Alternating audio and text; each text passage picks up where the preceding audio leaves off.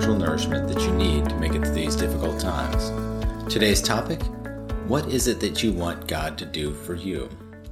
Our passage today comes from Mark chapter ten, verses forty-six through fifty-two. It reads, "And as he was leaving Jericho with his disciples and a great crowd, Bartimaeus, a blind beggar, the son of Timaeus, was sitting by the roadside. And when he heard that it was Jesus of Nazareth, he began to cry out and say, 'Jesus, Son of David, have mercy on me.' And many rebuked him, telling him to be silent. But he cried out all the more, 'Son of David, have mercy on me.' And Jesus stopped and said, 'Call him.' And they called the blind man, saying to him, 'Take heart, get up, he is calling you.' And throwing off his cloak, he sprang up and came to Jesus. And Jesus said to him, 'What do you want me to do for you?' And the blind man said to him, 'Rabbi, let me recover my sight.' And Jesus said to him, 'Go your way, your faith has made you well.' And immediately he recovered his sight and followed him on the way." What do you want me to do for you? Can you imagine that? The Lord Jesus personally asking you, what do you want me to do for you? What's the first thing that comes to your mind?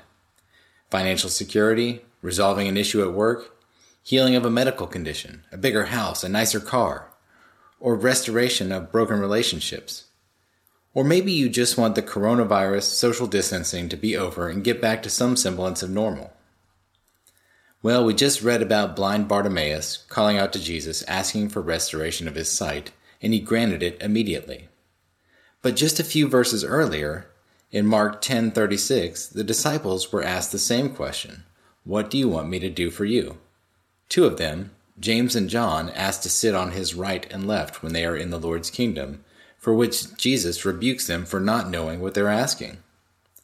So why did Jesus heal Bartimaeus and refuse the disciples' request? Bartimaeus was calling out, "The Son of David." The title Son of David is more than a statement of physical genealogy. It is a messianic title. When people referred to Jesus as the Son of David, they meant that he was the long-awaited deliverer, the fulfillment of an Old Testament prophecy regarding the Messiah. See Second Samuel seven, twelve through sixteen in connection. Bartimaeus was calling out in desperation with faith in the Messiah. On the other hand, the disciples were jockeying for positions of rank and authority in the kingdom to come. The Gospel of Matthew even indicates that their mother was involved in trying to secure these titles for her boys. In any case, this was not about humble dependence on the Lord or something to give glory back to God.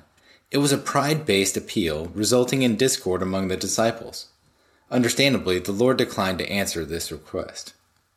You may be thinking, I've read somewhere in the Bible that God will do anything if we ask it in Jesus' name. You're right. The Bible does say that. Actually, it says it three times. Once in John chapter fourteen, again in John chapter fifteen, and a third time in John chapter sixteen. When we hear that, the temptation can rise to think of Jesus as no more than a genie in a bottle to give us the things we ask for. All we have to do is wrap up our prayer with "in Jesus' name," kind of like a holy abracadabra, and poof, prayer is answered. Praying in the name of Jesus means that our prayers are in harmony with the character of God, the mind of God, as well as the desires, the purpose, and the will of God. The only way we can know these characteristics of God is to know Him through our daily walk. We need to see God as one who wants us to come to Him in humble dependence, who may allow us to go through times of desperation, and in the end may not give us what we want, but gives us what He knows is best for us. Bartimaeus, though blind, recognized him as the Messiah, and with reverence called out to him as the Son of David. He prayed based on the Word of God, Isaiah thirty-five five, that he would open the eyes of the blind. With restored sight, he followed Jesus. Are we praying for that which Jesus himself would pray for us? Does what we're praying for seek God's glory? Are our motives right when we pray? Maybe like the disciples, we've let our concerns fall to setting up our own kingdoms rather than His. Maybe the most telling question we could ask ourselves is, will we still be satisfied in the Lord if He answers us no? Are we still going to trust the Lord of all the earth that He will do what is right? So what is it that you would like Jesus to do for you? Scripture encourages us, by prayer and petition, to present our requests to God, and then to approach the throne of grace with confidence to receive mercy and find grace in the time of need. So let's do that now. Heavenly Father, we come before you today grateful to be able to approach your throne. We know that we were far off, but in Christ you have brought us near. We acknowledge you as the only one worthy of all glory and honor, and we admit that our sights often fall away from you into our own kingdoms. Sometimes we even tell you how to run things as if you needed our input. Lord, we need your help now more than ever. Help us to align our hearts and minds with you and your will so that we will best know how to pray. Help us to trust you even when you say no. Help us to grow more in your image. We're going to ask these things in the name of Jesus. Amen.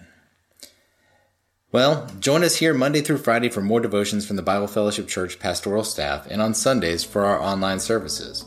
Go to our website at w w w dot b f c sebring dot com for more resources. Follow us on YouTube and Facebook at B F C Family for service updates and other helpful articles. Have a blessed day.